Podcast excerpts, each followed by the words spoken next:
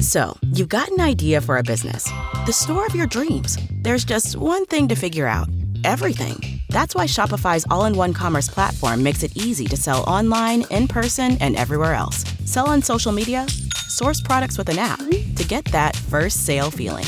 It's the only solution that gives you everything you need to sell everywhere you want. So when you're ready to bring your idea to life, power it up with Shopify. Sign up for a $1 per month trial period at shopify.com slash listen.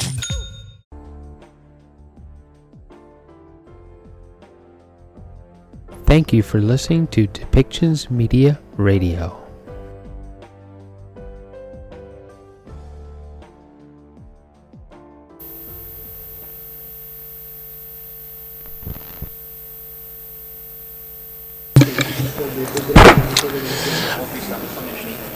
Um, hello to everyone. Welcome to uh, WHO COVID-19 press conference. Sorry for uh, delay we had today. Uh, we will start uh, uh, with the opening remarks from Dr. Tedros. With us today in the room, beside Dr. Tedros, is Dr. Maria Van Kerkhove, technical lead on COVID-19, Dr. Mike Ryan, executive director, WHO Program for Emergencies, uh, Dr. Mariangela Simao, assistant director general, access to medicines and health products, uh, Dr. Soumya Swaminathan, our chief scientist. With us also today is Dr. Jawad Mahjour, who is Assistant Director General, Emergency Preparedness and International Health Regulations. Uh, we also have uh, online uh, Dr. Anne Lindstrand, Unit Head, Essential Program of Immunization.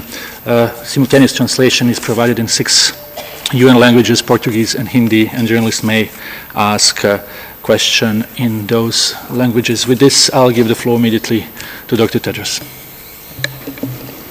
Thank you. Thank you, Tariq. Good morning, good afternoon, and good evening. Last week marked the fourth consecutive week of increasing cases of COVID 19 globally, with increases recorded in all but one of WHO's six regions. And after 10 weeks of declines, deaths are increasing again. We continue to hear reports from all regions of the world about hospitals reaching capacity. The Delta variant is ripping around the world at a scorching pace, driving a new spike in cases and death. Not everywhere is taking the same hit though. We're in the midst of a growing two-track pandemic where the haves and have-nots within and between countries are increasingly divergent. In places with high vaccination coverage, Delta is spreading quickly, especially infecting unprotected and vulnerable people and steadily putting pressure back on health systems. For health workers that have been in a titanic battle for more than a year and have record waiting lists to attend to, increased hospitalizations at, in, at any level is a challenge to them and their patients and to the overall capacity of the health system. As countries lift public health and social measures, they must consider the impact on health workers and health systems. In countries with low vaccine coverage, the situation is particularly bad. Delta and other highly transmissible variants are driving catastrophic waves of cases, which are translating into high numbers of hospitalizations and death. Even countries that successfully managed to ward off the early waves of the virus through public health measures alone are now in the midst of devastating outbreaks, particularly in low-income countries Exhausted health workers are battling to save lives in the midst of shortages of personal protective equipment, oxygen, and treatments. Vaccines have never been the way out of this crisis on their own, but this current wave is demonstrating again just what a powerful tool they are to battle back against this virus. Delta is now in more than 104 countries, and we expect it to soon be the dominant COVID-19 strain circulating worldwide. The world is watching in real time as the COVID-19 virus continues to change and become more transmissible. My message today is that we are experiencing a worsening public health emergency that further threatens lives, livelihoods, and a sound global economic recovery. It is definitely worse in places that have very few vaccines, but the pandemic is not over anywhere. The current collective strategy reminds me of a firefighting team taking on a forest blaze. Hosing down part of it might reduce the flames in one area, but while it's smoldering anywhere, sparks will eventually travel and grow again into a roaring furnace. The world should battle together to put out this pandemic inferno everywhere. The global gap in vaccine supply is hugely uneven and inequitable. Some countries and regions are actually ordering millions of booster doses before other countries have had supplies to vaccinate their health workers and most vulnerable. I ask you, who would put firefighters on the front line without protection? Who are most the vulnerable to the flames of this pandemic? The health workers on the front lines, older persons, and the vulnerable. We're making conscious choices right now not to protect those most in need, our own firefighters. Currently, data shows us that vaccination offers long-lasting immunity against severe and deadly COVID-19. The priority now must be to vaccinate those who have received no doses and protection. Instead of Moderna and Pfizer prioritizing the supply of vaccines as boosters to countries whose populations have relatively high coverage, we need them to go all out to channel supply to COVAX, the Africa Vaccine Acquisition Task Team, and low and middle income countries which have very low vaccine coverage. Over the weekend, the G20 finance ministers recognized the importance of funding the ACT Accelerator so that the world can ensure tests, treatments, and vaccines are distributed equitably. And I hope this translates quickly to filling the 16 billion US dollars funding gap. Tens of millions of vaccine dose donations are starting to come through, but we need more and we need them faster. We need an all-out, no regrets, accelerated building up of new vaccine manufacturing hubs. For that to happen, quicker pharmaceutical companies must share their licenses, know-how, and technology. AstraZeneca has led on licensing their vaccines around the world to increase vaccine capacity quickly. As well as Europe, India, and South Korea, I'm pleased to announce two more manufacturing sites in Japan and Australia, which have now received a WHO emergency use listing, bringing AstraZeneca's EULs to five.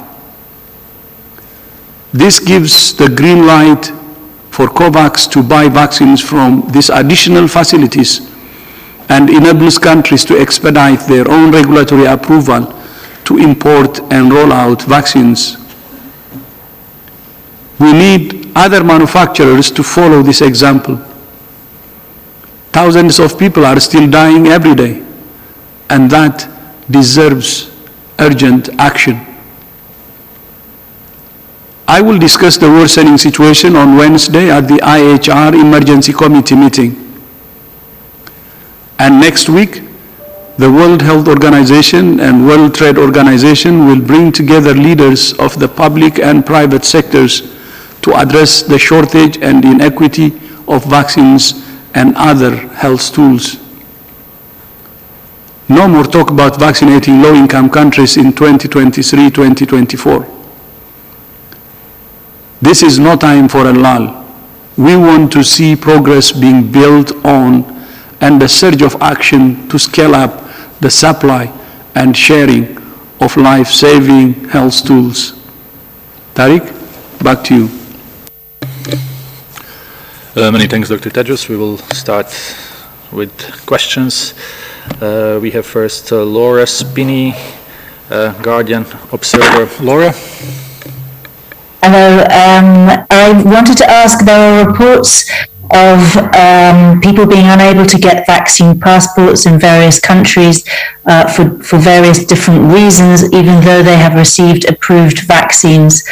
Um, I wondered if you were aware of this, whether you had some information to shed on the scale of the problem, and whether you were thinking about solutions, such as, for example, an overall certificate that works everywhere uh, in the mold of uh, the certificate for yellow fever. Thank you.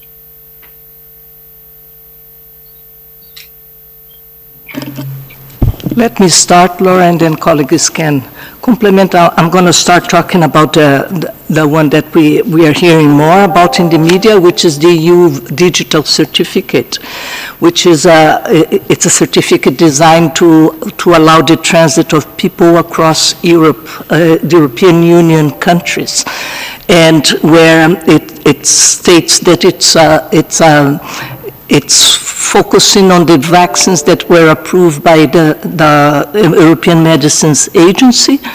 And we understand that the, the recommendation from the European Parliament is that countries consider the, the vaccines that are uh, emergency use listed by WHO for the entry in the Schengen space.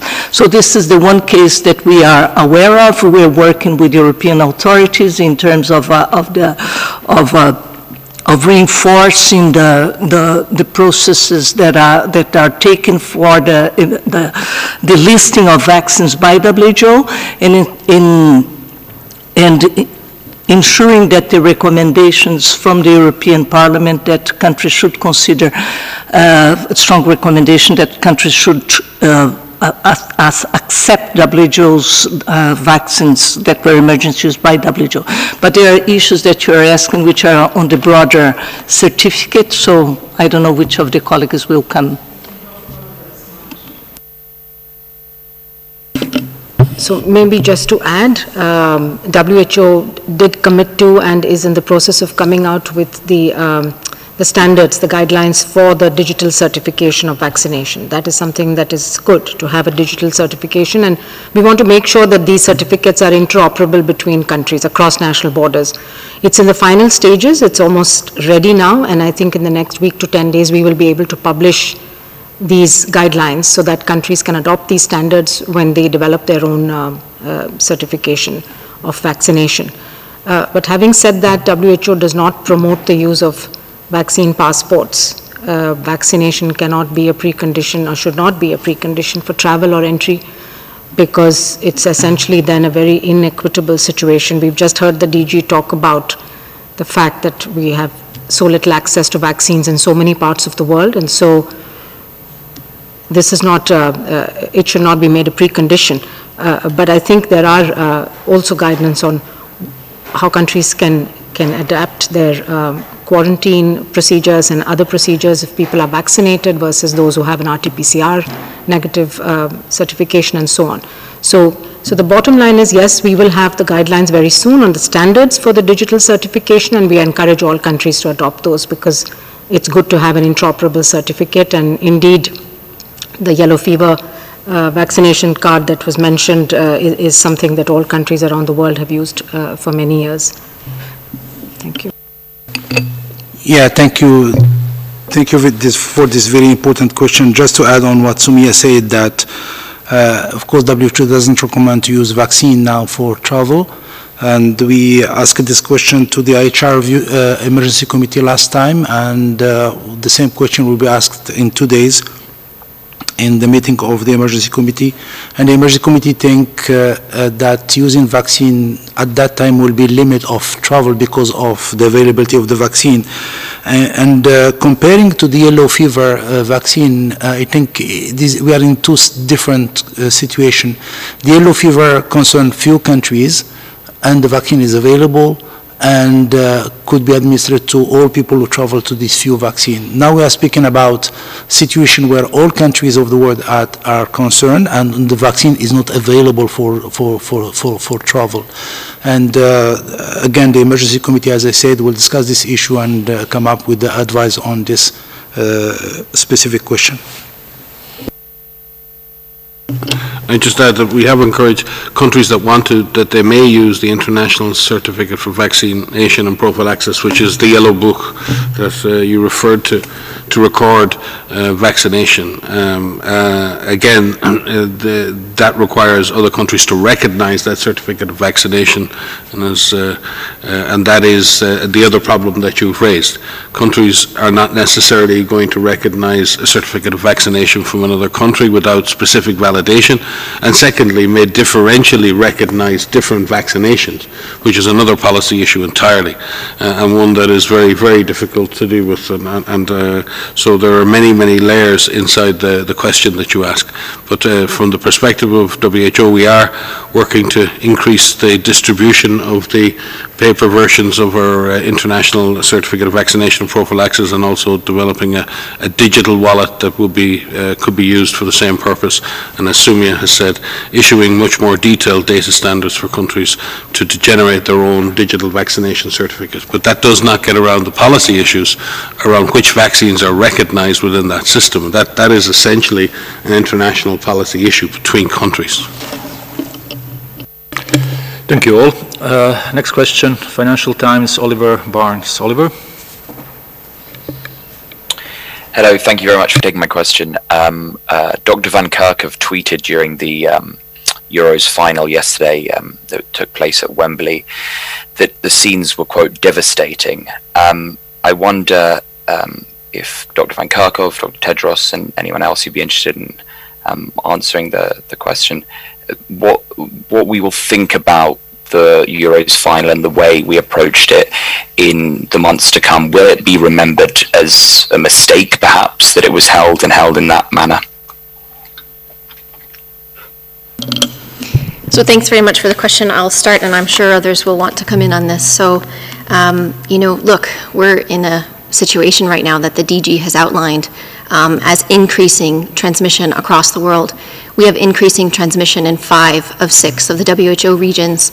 If you look at the national level and the subnational level, we are seeing increases in far too many countries, which uh, is driven by four factors, which many of us up here have been talking about for many months. Um, first are these virus variants, these variants that have increased transmissibility. The Delta variant has even more increased transmissibility than the Alpha variant which was first detected around uh, December, January 2020, 2021. Uh, uh, with increased transmissibility, you will put more burden on the healthcare system. In the context of a highly susceptible global population, because of low vaccination coverage, because of the uneven use of vaccines, uh, the inequitable distribution of vaccines worldwide, and the low levels of seroprevalence based on natural infection around the world, largely in many countries who put in very strong measures to keep their populations protected. We also see this in the context of increased social mixing. What I was referring to was the increased social mixing in the context of the relaxation of public health and social measures. It wasn't necessarily related to the event itself. We know many gatherings can be held very safely. WHO has outlined a risk based approach for small gatherings as well as large mass gatherings, which take into account uh, a risk assessment, looking at risk mitigation measures, looking at risk communication, having plans in place.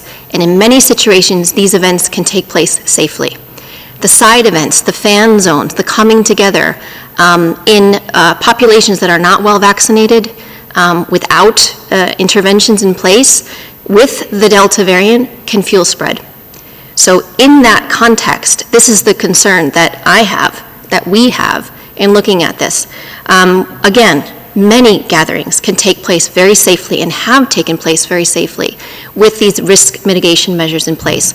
We're asking everybody um, to make good choices, um, to take a risk based approach in what you do every single day, because you need to reduce your level or your possibility of exposure.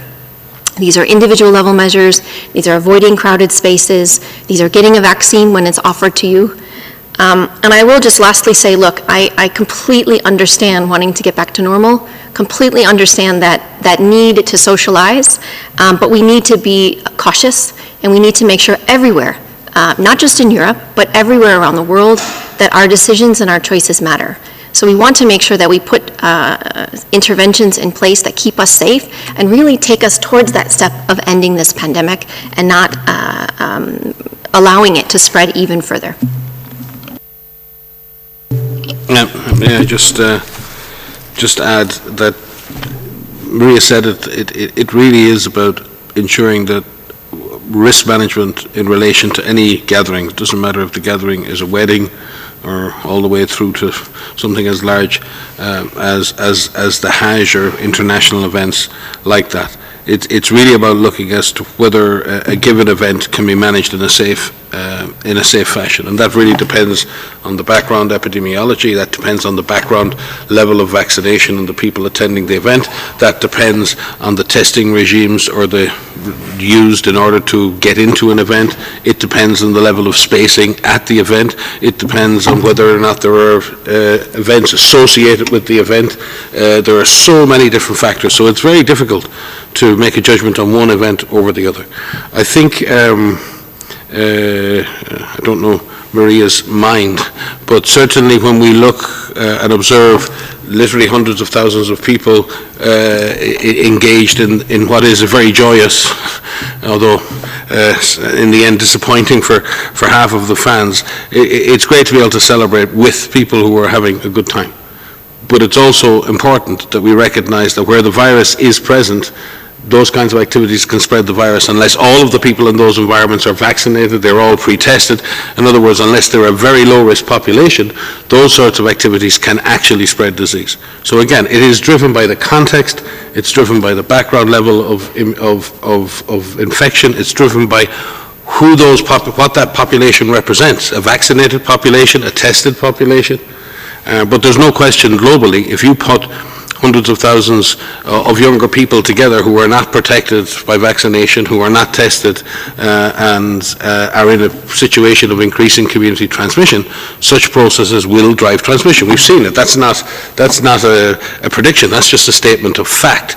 Uh, And in that situation, uh, we trust that the risk management measures that were put in place by Euros throughout the course, or be it at Wimbledon, or be it in any other situation, that the organisation, people organising such events are aware of the risks, are aware of how to manage those risks, and implement public health, social measures, risk management measures that result in the lowest possible risk of mass gathering events resulting in super spreading events.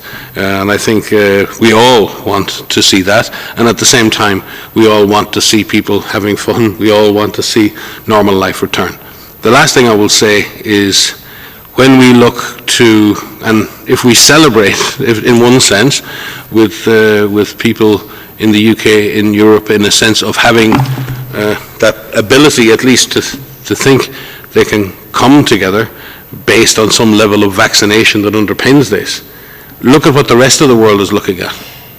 Hundreds of millions of people in the southern hemisphere, hundreds of millions of people in developing countries are looking on as their health systems collapse and they're going, wow, they're having a lot of fun in Europe. Life is normal there. Uh, and it's, it's more difficult for governments in those situations in those countries to continue to implement public health and social measures because their populations are looking at this and saying, hey, it's all over in Europe. I mean, maybe it's all over here.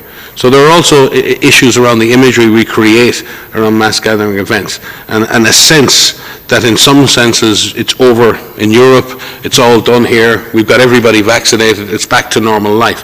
Well, the reality is for most of the world, it's not back to normal life. For most of the world, we're right in the throat of this pandemic.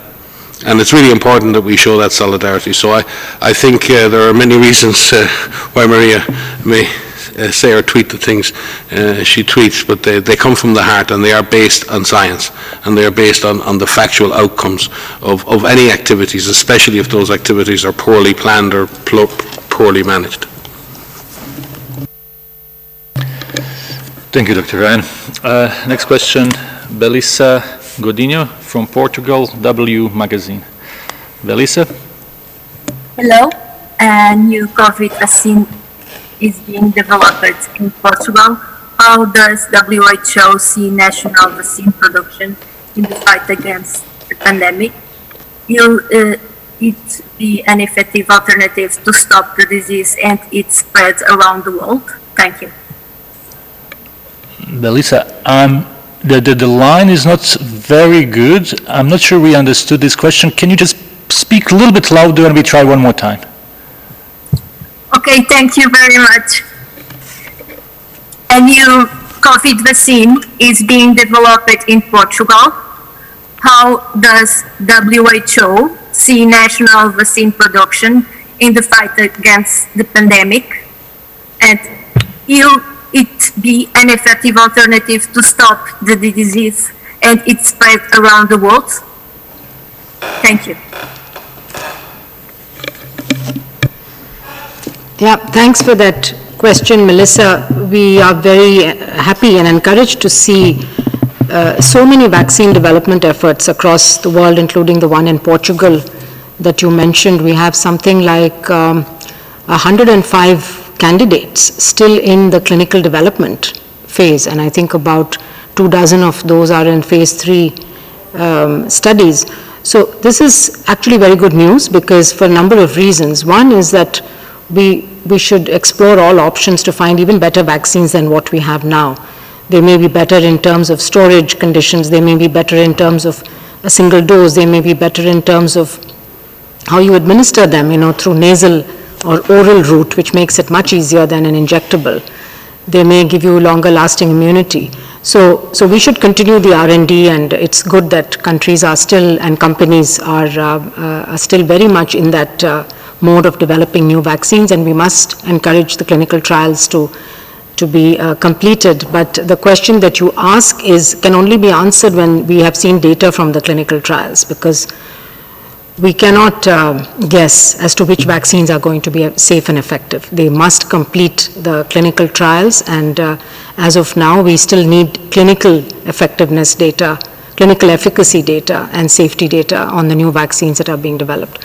So the, the other reason to have more vaccines is that we need more supplies globally to cover the world's population as quickly as possible.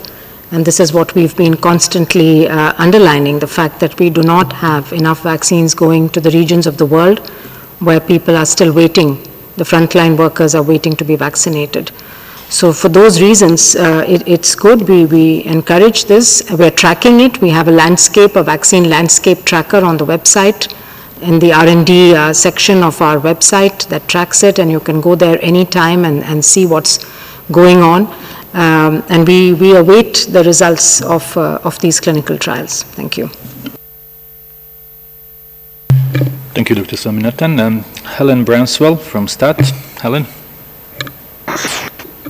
Thank you very much for taking my question. Um, I wanted to pick up on something that the Director General said in his opening remarks about um, the vaccine manufacturer, some of the vaccine manufacturers trying to sell boosters while many countries have had no access whatsoever to uh, vaccine. Um, has the WHO seen any data from Pfizer or any of the other manufacturers that would suggest to WHO that there is a serious decline in uh, efficacy at six months that would require um, a booster shot and um, what would trigger the need for a booster shot? Would simply an increase in mild cases be enough, or would you need to see an increase in severe cases? Thank you. Thank you, Helen. Uh, maybe we can call on uh, Anne Lindstrand, who is online, to, to address this question. Anne? Um, yes, thank you for your question. Um, I um, there, the the um, booster doses uh, we we have not uh, any systematic, um, you know, and enough evidence that could point us to the need for booster doses.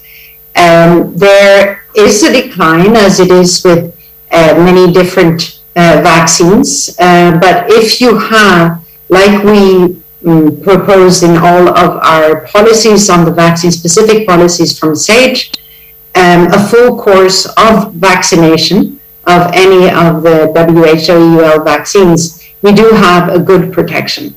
Um, if you look at it on the global public health impact at this moment in time, uh, we're confident that uh, giving a full course and you have of the vaccines uh, in place um, is, is at this point in time, it's then more important uh, to be able to uh, vaccinate a larger global population with the vaccines we have rather than expanding to use the, the limited supply of, of doses we have um, in, in giving them to already vaccinated populations.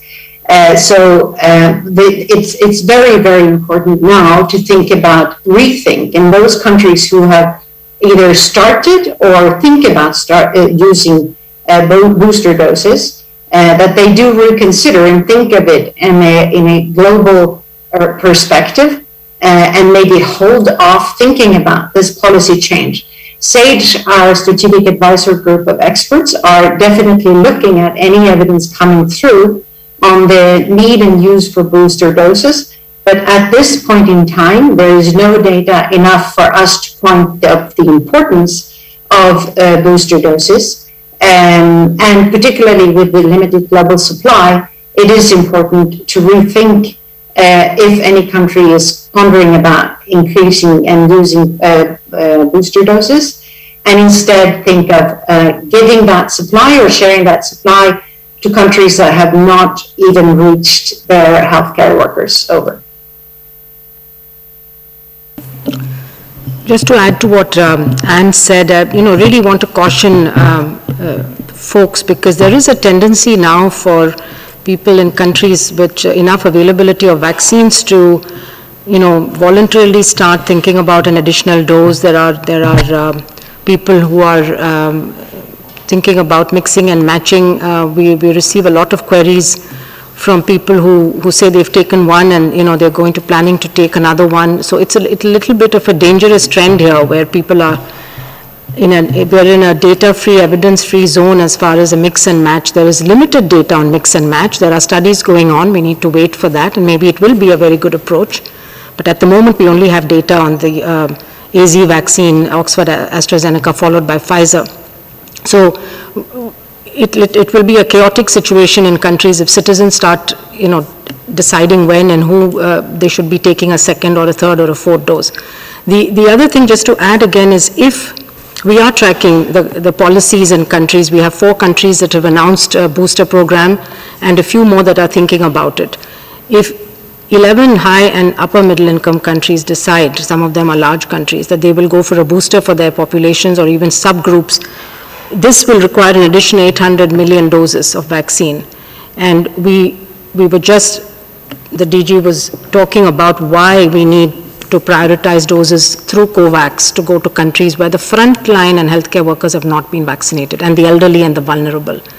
So at this point, when there is no scientific evidence to suggest that boosters are definitely needed, we have seen in some countries an increase in infections but no significant increase in hospitalization or deaths. And uh, it, it may well be that you need boosters after a year or two years, but at this point, after six months of the primary dose, there doesn't seem to be any indication. And we will work, we'll continue to work with public health agencies around the world who are tracking this data. SAGE is following the evidence very carefully and uh, we will make recommendations on boosters when we think uh, that they are needed. It has to be based on the science and the data, not on individual companies uh, declaring that you know their vaccines should now be uh, administered as a booster dose. Thanks. Um, and just to add, uh, I mean, uh, I think I said at a previous press conference about this been about some people want to, to have their cake, cake and eat it. Well, this goes a bit further. This is people who want to have their cake and eat it, then they make some more cake and they want to eat that as well. Uh, I mean, I think the DG is clear.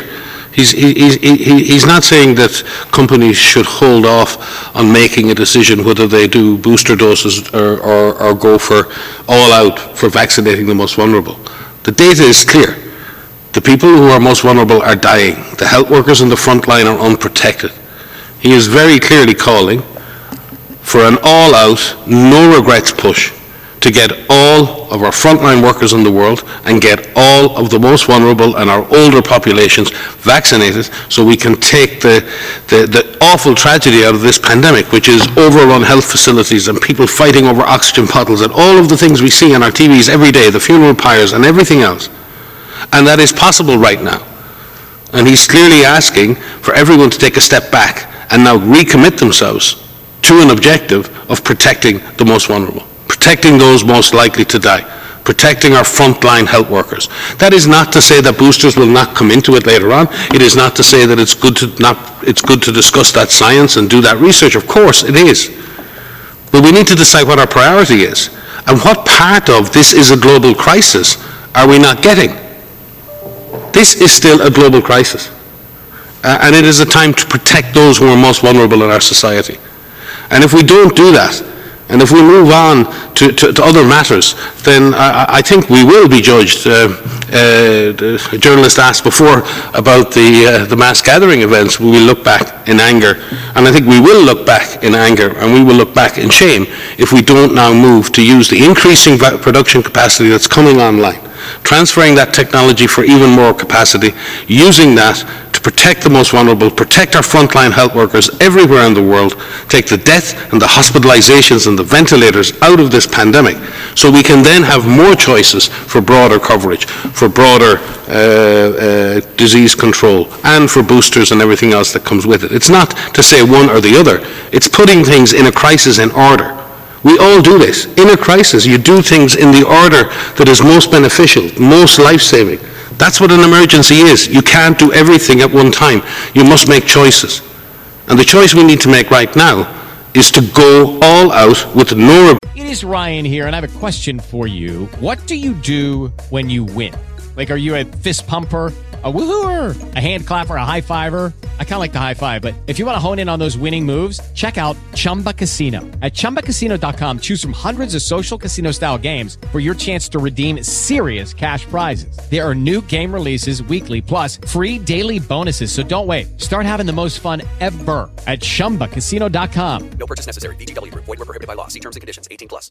With Lucky Land slots, you can get lucky just about anywhere. Dearly beloved, we are gathered here today today to. Has anyone seen the bride and groom? Sorry, sorry, we're here. We were getting lucky in the limo and we lost track of time. No, Lucky Land Casino, with cash prizes that add up quicker than a guest registry. In that case, I pronounce you lucky. Play for free at LuckyLandSlots.com. Daily bonuses are waiting. No purchase necessary. Void where prohibited by law. 18 plus. Terms and conditions apply. See website for details. Threats for a policy that will cover the most vulnerable. That is all the Director General is asking for. Thank you, Dr. Ryan. Next question um, comes from Alejandro Riano, uh, mibwisconsin.com. Uh, question will be in Spanish. Uh, Alejandro, please. Alejandro, you need to unmute yourself.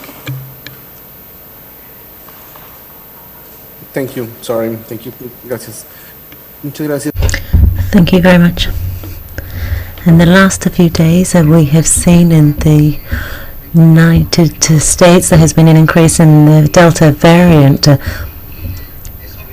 it is clear that uh, in the United States uh, there is uh, there are a lot of checks, but uh, there are a num- there is an increasing number of people who are getting infected. Now, there are people who have been vaccinated but who are now being reinfected with the Delta variant. Is that the case? Thank you, Alejandro. The question is about uh, reinfection with Delta variants. Vaccinated. Yeah. I'll just start with the question on uh, reinfection uh, uh, with the, after vaccination. And yes, uh, there are reports coming in that uh, vaccinated, uh, in vaccinated populations, you have cases of of infection, of infection, particularly with the Delta variant. Um, but the majority of these are mild or asymptomatic infections. And when studies are looking at uh, populations that have been vaccinated and unvaccinated and looking at hospitalizations or deaths, clearly the, the majority of people who are ending up in hospital are uh, unvaccinated uh, people, including in the in the United States. It's the it's the states where there's less vaccine coverage which are seeing now increasing hospitalizations, and uh, with uh, variants like the Delta variant, which are highly transmissible, uh, this is likely to happen. We know that vaccines are not going to protect 100% against infection. They do confer some protection, and different vaccines in the range of 60, 70%. But um, you can get you can definitely get infected and pass it on to others, and that's why we talk about continuing to wear the masks and do the distancing and take all the precautions, even after vaccination. Um, but certainly, it reduces your chances of severe hospitalization and death significantly for all the vaccines that, that WHO has uh, listed under emergency use. And we will continue to track that. But at this point, the uh, yes, we, we're noting infections, but, but not noting an increase in hospitalization or deaths among those who have received the full course of vaccination. And it is true that you need two doses of any of the two dose vaccines to be fully protected against the Delta variant because you need that high level of antibodies in the blood. Thanks. So I just want to come in and reinforce what Soumya was saying there. So first of all, on the transmissibility of the Delta variant. So the Delta variant is, has been reported in more than 104 countries right now. Uh, and we know this has increased transmissibility above even the other variants of concern and certainly of the ancestral strain. It is circulating. When it has an opportunity to take hold, it will take off if the, if the situation is correct. And we expect this to be the dominant variant uh, circulating globally, um, if it isn't already. Um, the, va- the vaccines, as Soumya has just said, as you've heard us say, the vaccines are incredibly effective against severe disease and death. So when it is your turn, get vaccinated. And if your dose requires two doses, please get those two doses.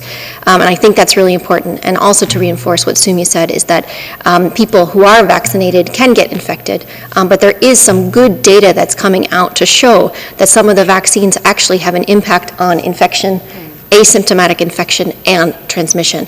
But the main purpose of these vaccines, uh, which are incredibly effective, including against the Delta variant, is to protect against hospitalization and to protect against developing severe disease and death. And we are seeing impacts of the vaccine um, in populations that have been vaccinated, that have received both doses of those vaccines in terms of a reduction in hospitalization and in death. And so this is really important. It is contextual, um, but we do want to make sure that we do keep up these other measures in place um, because uh, we don't have all of the information yet on the impact of vaccination and infection and on transmission. So that's why we recommend a comprehensive approach. Continue to adhere to the individual, individual level measures and take this risk-based approach. Um, you know, play it safe, play it smart, uh, reduce your opportunities for exposure because the virus continues to circulate. And until uh, we get control over this virus, we are really going to have to do everything that we can to not only uh, reduce the morbidity and mortality,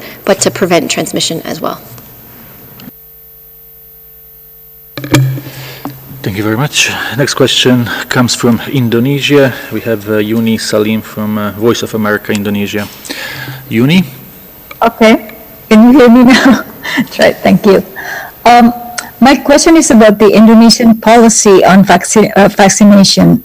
The Indonesian government is established established program that required some Indonesian to pay for new round of vaccination. So despite some of them are free, gift from other country. So what is um, WHO position on this?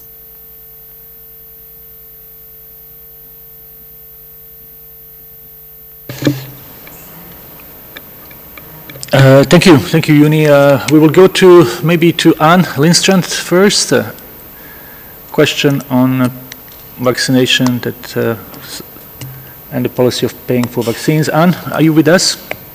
Um, yeah, oops. So sorry. Uh, I, I actually need you to repeat the question. I'm so sorry. Uh, The question was that uh, there is a policy in Indonesia that some Indonesians have to pay for the vaccines. So the question was, what's the, what's the WHO comment on such policies? Um, so the, um, of, of course, to have the most possible impact, it's important that every citizen has the possibility, equal possibility to, to get access and that any, any payment, payment could pose an ethical and access issue, um, and particularly during a pandemic when we actually need the coverage um, and the vaccines to reach all of the most vulnerable.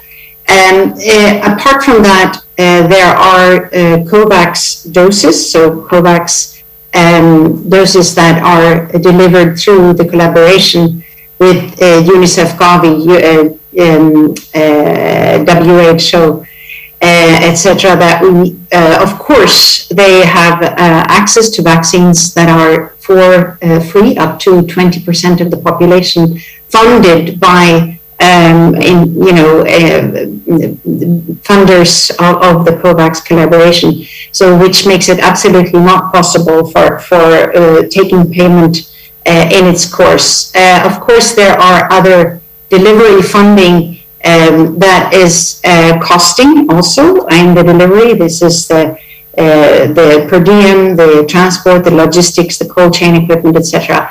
But there are available funding for all AMC countries uh, through uh, the development, uh, multilateral development banks, the World Banks, and now also Open Window with fast accessible funding from the Gavi COVAX delivery support.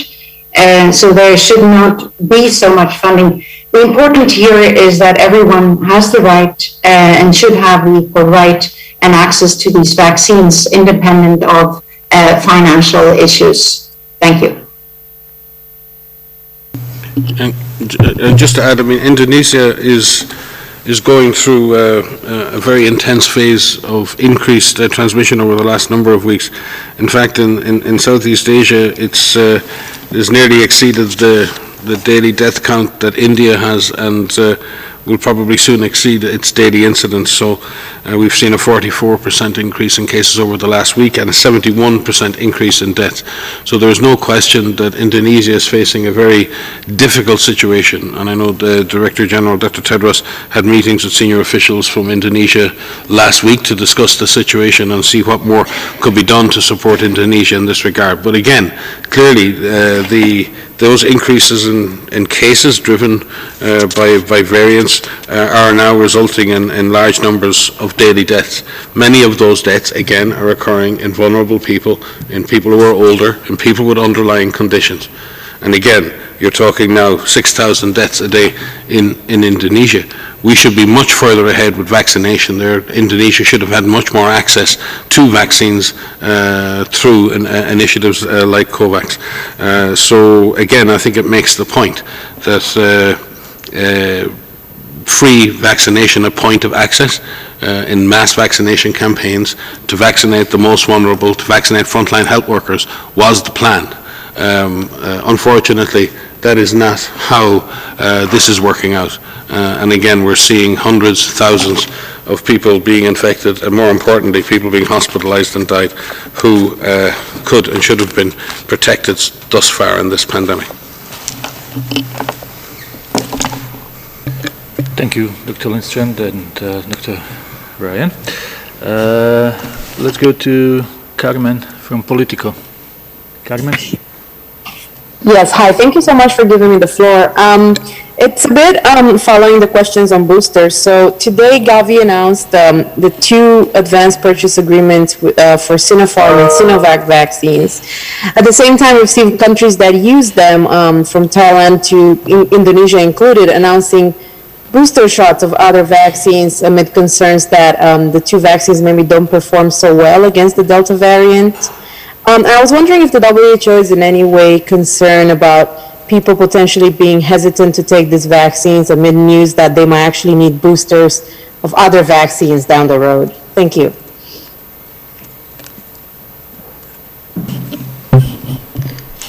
Thank you for that question. I can start, and uh, Anne might want to supplement. Um, so, it's very important um, that you know we should look at the data and not go by perceptions. Uh, we're happy that uh, the COVAX facility now has access to two more vaccines, the Sinopharm and the Sinovac that was announced today. And, and also the fact that we're going to see uh, these doses flowing into uh, the COVAX facility starting from July. And I think we have something like 100 million doses coming, uh, or just over 100 million um, committed uh, between July, August, and September, and these doses are, you know, very much needed now for many countries that are waiting for vaccines. I think the largest study to date of the vaccine effectiveness of the Sinovac, uh, or what's called CoronaVac, in- is in Chile, and this paper was published a few days ago in the New England Journal, where they followed a cohort of 10 million people, just over 10 million, so it's a large number of people, and showed a, a- a well-done study. Of course, it was an observational study, designed but very thoroughly uh, done with a very good uh, statistical design and data that showed that the um, Sinovac was, a- was about 87% effective against hospitalization, 90% against severe disease, and 86.3% against deaths. So it shows very high efficacy, especially against the severe forms uh, of the disease, and it was about 66% effective against symptomatic infection. So again, in the range of, you know, what we've been expecting. Um, We are tracking also the data uh, from Sinopharm. We are in, we are in touch with the Chinese authorities as well to provide any additional data that they've also committed to providing. The companies have committed. Uh, Any company that receives an emergency use listing is, is expected to provide additional data as, as uh, time goes on. And at any point, if we have concerns with the efficacy of these vaccines, we would definitely make that, um, that known. So at this point, I think we're confident. And again, going by anecdotal reports, when we look at some of these countries, they've vaccinated, you know, hundreds of thousands of people, and then they're reporting a few hundred infections. So we have to look at the denominator, the numerator, the, and then come to these uh, conclusions. But uh, we, we are tracking all vaccine, uh, uh, both through their efficacy trials and the follow-up effectiveness studies. Um, do you want to add anything to this? Um, not, just wanting to say that uh, for both Sinopharm and Sinovac, um, the strategic advisory group of experts have looked at all the uh, possible evidence and, and, uh, and as well as WHO EUL have approved and now it's part of the COVAX um, portfolio, which is, is, is very, is, is very good. Uh, you must be mindful also about the way the studies and um, has been done. Uh, studies on breakthrough infections need to be defined as um, any infection coming at least two weeks after the second dose. And um, and uh, as Dr. Soumya was saying, some of these informations are spreading that you get infected after the first dose or not a long time enough after the immunity has been able to build up. And so um, we should look at the uh, well-done studies and the evidence that we have. Um, and um, no vaccines are 100% effective. There will be cases in vaccinated populations in any vaccine that are being used. There are no 100% used effective vaccines. Uh, so this is also expected. Um, we need to have more big cohort studies as the one in Chile to follow up. And we have produced guidance on how to do effectiveness studies and impact uh, studies in a good qualitative way uh, that can be accessed. And we're encouraging all countries to use that guidance uh, because we do need to follow um, the post-implementation um, uh, studies very thoroughly to be able to um, follow and know the, the, the data. Um, again, I just want to re- reiterate that need for booster doses is, is not anything that so far the evidence collectively is telling us that we need, uh, not for these vaccines and not for um, anyone else. And as Mike Ryan will say, be mindful um, of not uh, increasing the use of or starting this use of booster doses when the supply is such in shortage. Um, so that is not at the moment what the evidence is telling us. Thank you. Many thanks. Uh, we are coming close to the hour, so we'll take uh, one last question from our uh, colleague here in Geneva, Catherine uh, Fiankan-Bokonga. Catherine. Yes, thank you, thank you so much. Um, um, thank you so much uh, for giving me the floor. I would like to come back um, on, on the eventual frustration uh, that you, uh, all experts that we have there, um, about the risk management. How do you think it is possible to increase a stronger global political will? Because um, the decisions are taken by the political leaders in the in the countries. So, what do you think uh, could be done uh, to make them show more solidarity and follow um, the the results on science results? Um, That's a very broad question, but certainly in relation to vaccine equity, if we take that as a prime example, uh, people are talking the right talk. Uh, If you listen, there have been some very laudable statements made by the G7, by the G20, by the EU, by everyone. Everyone's talking the right talk. Everyone's saying, isn't it terrible, and we need to do more, and that's fine. But there's a massive gap between that rhetoric and the actual reality of vaccine sharing and vaccine distribution. And we've got to close the gap between the rhetoric and the reality. Uh, the DG will be speaking to the Emergency Committee of WHO uh, on Wednesday, and then will, as he said, subsequently be speaking to public and private sectors again with the head of the World Trade Organization. With Lucky Land slots, you can get lucky just about anywhere. Dearly beloved, we are gathered here today to. Has anyone seen the bride and groom? Sorry, sorry, we're here. We were getting lucky in the limo and we lost track of time. No, Lucky Land Casino, with cash prizes that add up quicker than a guest registry. In that case, I pronounce you lucky. Play for free at LuckyLandSlots.com. Daily bonuses are waiting. No purchase necessary. Void where prohibited by law. 18 plus. Terms and conditions apply. See website for details. I think early next week, Chief. Uh, WHO and Dr. Tedros can only continue to reach out, to engage, to convene, to convince, to persuade. Uh, we're not a bank, we don't have the money. Uh, but we have, a, we have a voice and we have a mandate, and this organization has been using its voice again and again, every single day, where it can, bringing together, attending, convening, uh, asking, begging, cajoling, demanding.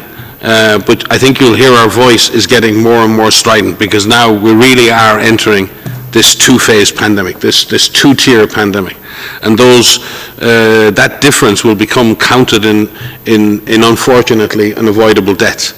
Uh, uh, and, and that's something that should concern us all. Uh, we need an all-out uh, no regrets policy. With regard to the broader measures, it is hard for everyone to sustain individual measures without government support. Making it just my responsibility to protect myself is fine. I do need to protect myself, and I have a responsibility to myself. I have a responsibility to my family and my co-workers to do what I can not to become a source of infection, uh, and to do what I can to protect others. But governments must continue to support people in doing that. And that can, may mean in, in facilitating that through basic rules around social mixing, basic rules around gatherings, uh, provision of uh, masks, and, and, and, and just the, the organization of everything from public transport to make it easy for people to comply with those measures. Um, and uh, so we don't want to end up, I think, in a situation where governments just pass all of the responsibility for re- from reducing transmission to people, individuals, and say, all right, it's your problem now. You, you, you become responsible uh, singularly for preventing transmission. People do need to take responsibility, all of us as individuals, but it is a contract, a social contract, and a sacred contract between government and communities to work together to collectively reduce the chance that diseases will, the disease will transmit. Nobody wants to go back into swinging lockdowns. In fact, WHO has never been one to advise or to drive the idea of lockdowns. We've always talked about social mixing, social distance. We've talked about the context in which transmission can occur. Uh, we've talked about uh, uh, crowds indoors. We've talked about ventilation. We've talked about distancing. We've talked about masks. We've talked about hand washing. We've talked about those measures that can reduce the risk of transmission. They don't necessarily stop it, but what they do is they reduce the risk of transmission, especially in the context of these variants, which are more highly transmissible. And what we've seen is vaccines are not perfectly effective at preventing transmission. They're highly effective at preventing hospitalization and death. And it is our view that the two measures together, public health and social measures, individual measures, and vaccination working together, can keep this disease at some level of control without having to revert to these um, restrictive and destructive uh, lockdowns. But our fear in this is if we rely purely on a vaccination policy, when there are no vaccines for many countries, then we could easily end up back in a situation where countries have no, no alternative but to lockdown, because once you've seen it again and again, once hospitals fill to the critical level, once we see those images, governments are left with no option but to shut society down, to take the pressure off the health system. How many times have you seen it yourselves, in your own countries or in other countries? It's almost like a switch. Once the health system collapses, society has to shut down to take the pressure off the health system. And we're heading back towards health system collapse in a number of countries. And those countries who already have reasonable levels of vaccination, please uh, don't have a false sense of security. You can end up right back in that same situation because given the transmissibility, particularly of the Delta strain, it is going to seek out those unvaccinated, unprotected, vulnerable people, and it may put them back in hospital or may put them in need of intensive care. So what we need is to refocus on keeping control of this disease. We may not be able to eradicate it or eliminate it, but keeping control until we raise vaccination levels all over the world, and then we may need boosters. We may need second or third generation vaccines. Uh, Soumya may speak to that. We may not have the perfect vaccines in this generation of vaccines. But what we need to do is give every country and every body a fighting chance to get through this pandemic. And right now we're condemning hundreds of millions of people to having no protection. Uh, and that's something that WHO really cannot stand over. I just want to comment on that as well because I think, uh, in, in addition to what Mike said, which I wholeheartedly agree with, I mean, there's a there's a sense of this solidarity that we don't see. I mean, the DG's talked about it since day one, even before that. If you look at any videos that he's talked about about the possibility of an epidemic or a pandemic, solidarity was in his speeches there and in, in every essence of how he speaks. Um, and we just, I don't know if we have this. We're actually all in this together. Um, I think for the most part, everyone feels that way. But what we're seeing with this two track, with these two tracks of the haves and the have nots, is that many are, are going back to normal, going back to um, the way that it was. And, and in some respects, given the uncertainty of the situation that we're in globally, given the global circulation and the interconnected world that we live in, we don't have exact certainty of how this virus is going to behave. It is continuing to evolve and it will continue to evolve the more that it circulates. So that sense of security that some may have may be a false sense of security until we are actually all out of this together. And as Mike has said, and as you've heard us say, until we can get vaccine coverage high enough in all countries, prioritizing those who are most at risk first, driving transmission down with the other tools that we have, you will hear the frustration in our voice. I think the frustration that comes from me is we have the tools, we have the plan, why aren't we doing it? And that's the real question. It isn't a simple question because there are real fundamental reasons of why. And I think that's where we need a lot more research is to understand what are the barriers to actually carry out these activities. None of us want lockdowns. All of us want to see our families and go on holiday and do all of that. Um, but until we can get control over this virus, um, we're going to have a, we're going to be challenged to be able to do so, and there will be a risk in all of us carrying out those different activities. So uh, we do need a global commitment. Um, we see it from so many, and we are so grateful. And I do want to shout out to our scientists around the world who are working day in and day out. Part of my frustration in my tweet was that, you know, so many people are working so hard um, to really better understand this virus and to learn how can we adapt going forward with these public health and social measures, with the vaccine coverage that we have, with production levels as they are and will change. How do we use that to adapt the, the global strategy going forward to drive that transmission down and to save people from unnecessarily dying? So I think you will hear some frustration in our voices, but our frustration is turned into action. Um, and we're grateful for so many of our partners, for our member states, for our regional offices, for our country offices who are working day in and day out to end this pandemic. Thank you very much. Uh, we will conclude uh, this press briefing uh, on this uh, note. We will send a uh, audio file a little bit later and transcript will be posted tomorrow morning. Last word for Dr. Tedros. Yeah, thank you. Thank you, Tarik. Um, Mike um, and Maria have said it beautifully, but I just wanted to add um, about solidarity. Uh, and thank you, Catherine, for asking that question. We have been saying it and we will continue saying the importance of solidarity. Um, as you know, self-interest is natural.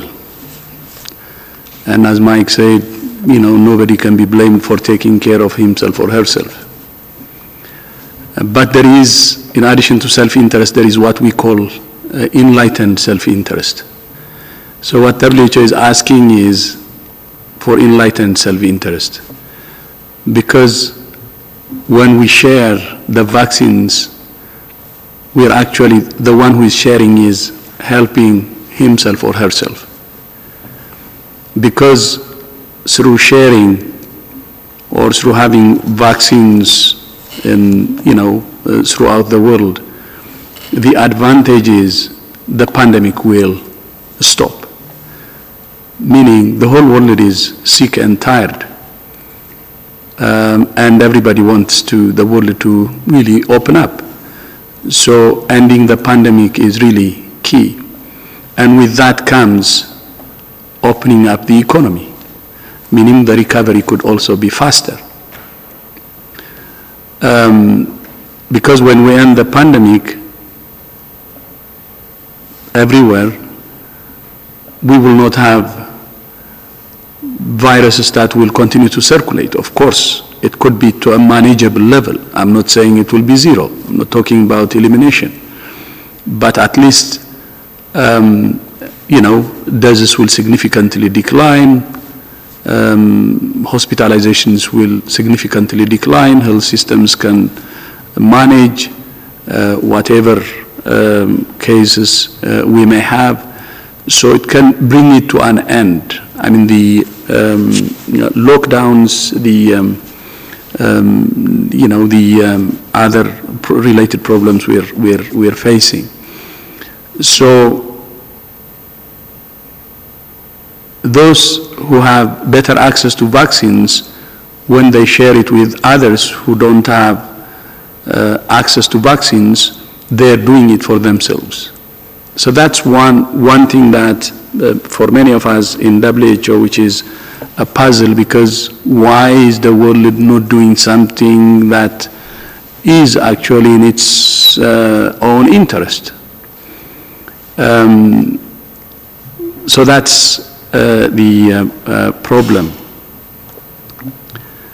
Um, and then when you see the extremes, that uh, actually is very, very disappointing. When I say the extremes, while many countries haven't even started vaccinating, and another country has already vaccinated majority of its population, the two doses, and now moving to a third dose, which is the booster,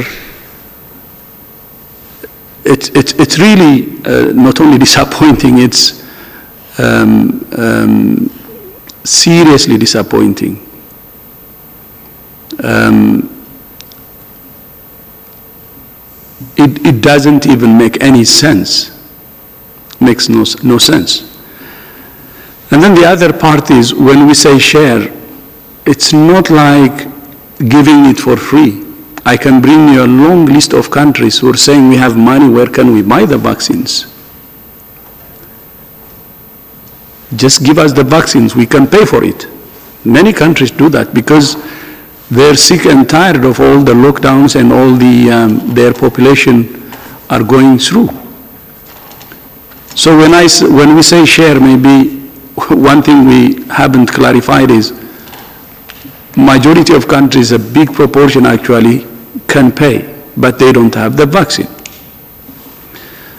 So to address this problem then, okay, if it's a vaccine uh, equity, a vaccine uh, volume issue, a production issue, we believe that the world has the means to increase production quickly. What we lack is, and we have said it many times uh, from WHO, the global leadership. Countries are giving some donations, maybe one country this much, the other country this much. But as a G20, who have most of the manufacturing capacity, are not leading as one and may not focus on G20 only. The G20 countries can also invite others, and it could be G20 plus. But those who are owning most of the manufacturing capacity can work together to increase production, increase the pie, and then there will be enough for others to share. And even to the manufacturing industry, what we're proposing is do like what AstraZeneca is doing. AstraZeneca started in Europe, has production in India, and it has also in Korea.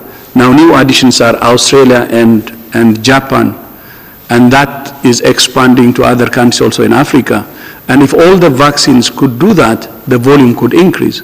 So if it is, if um, the, um, if AstraZeneca does it, why can't others? And if there is a need for a global leadership and the G20 is the best arrangement to do this, why can't the G20 take the responsibility to lead?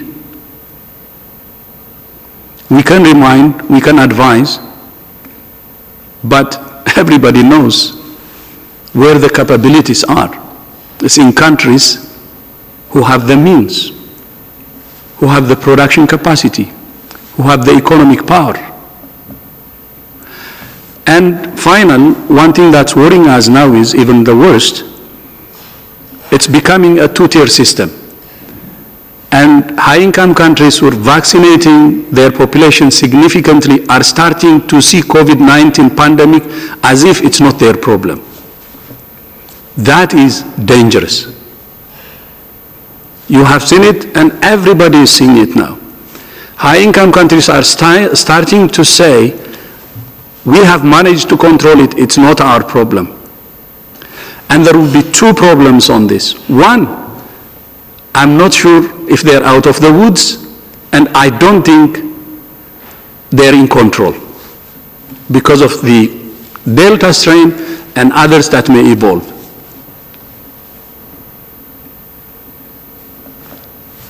I don't think so.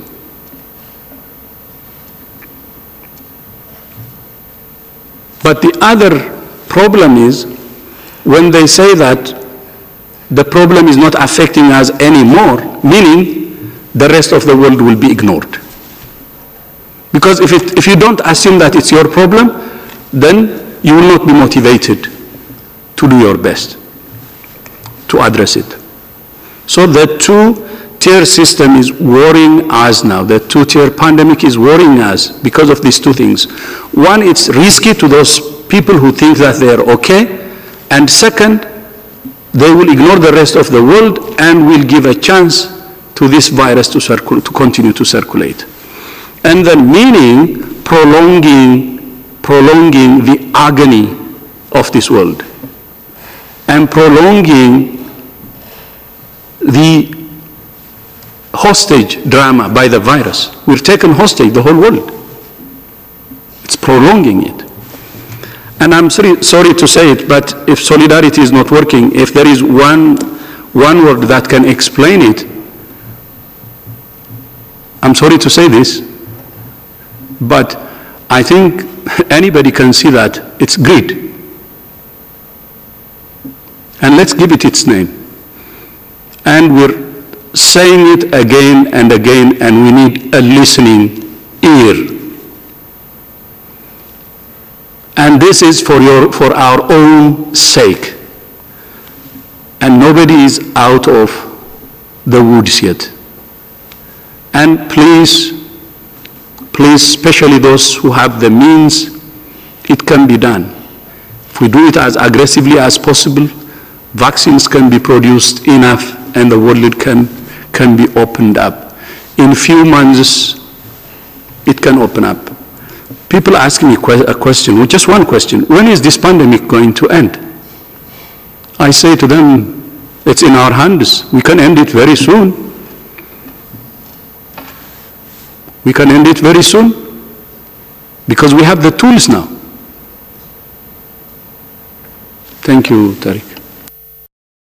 With Lucky Land slots, you can get lucky just about anywhere. Dearly beloved, we are gathered here today to. Has anyone seen the bride and groom? Sorry, Sorry, we're here. We were getting lucky in the limo and we lost track of time. No, Lucky Land Casino, with cash prizes that add up quicker than a guest registry. In that case, I pronounce you lucky. Play for free at LuckyLandSlots.com. Daily bonuses are waiting. No purchase necessary. Void where prohibited by law. 18 plus. Terms and conditions apply. See website for details. Hey guys, it is Ryan. I'm not sure if you know this about me, but I'm a bit of a fun fanatic when I can. I like to work, but I like fun too. It's a thing. And now the truth is out there. I can tell you about my favorite place to have fun Chumba Casino. They have hundreds of social casino style games to choose from, with new games released each week. You can play for free anytime, anywhere. And each day brings a new chance to collect daily bonuses. So join me in the fun. Sign up now at chumbacasino.com. No purchase necessary. VGW Group. Void were prohibited by law. See terms and conditions. 18 plus. Thank you for listening today, and thank you for supporting us with our sponsors. Please go to depictions.media for more information and click on our contact link and let us know how we can help. How we can help bring your story and help bring us to a better world.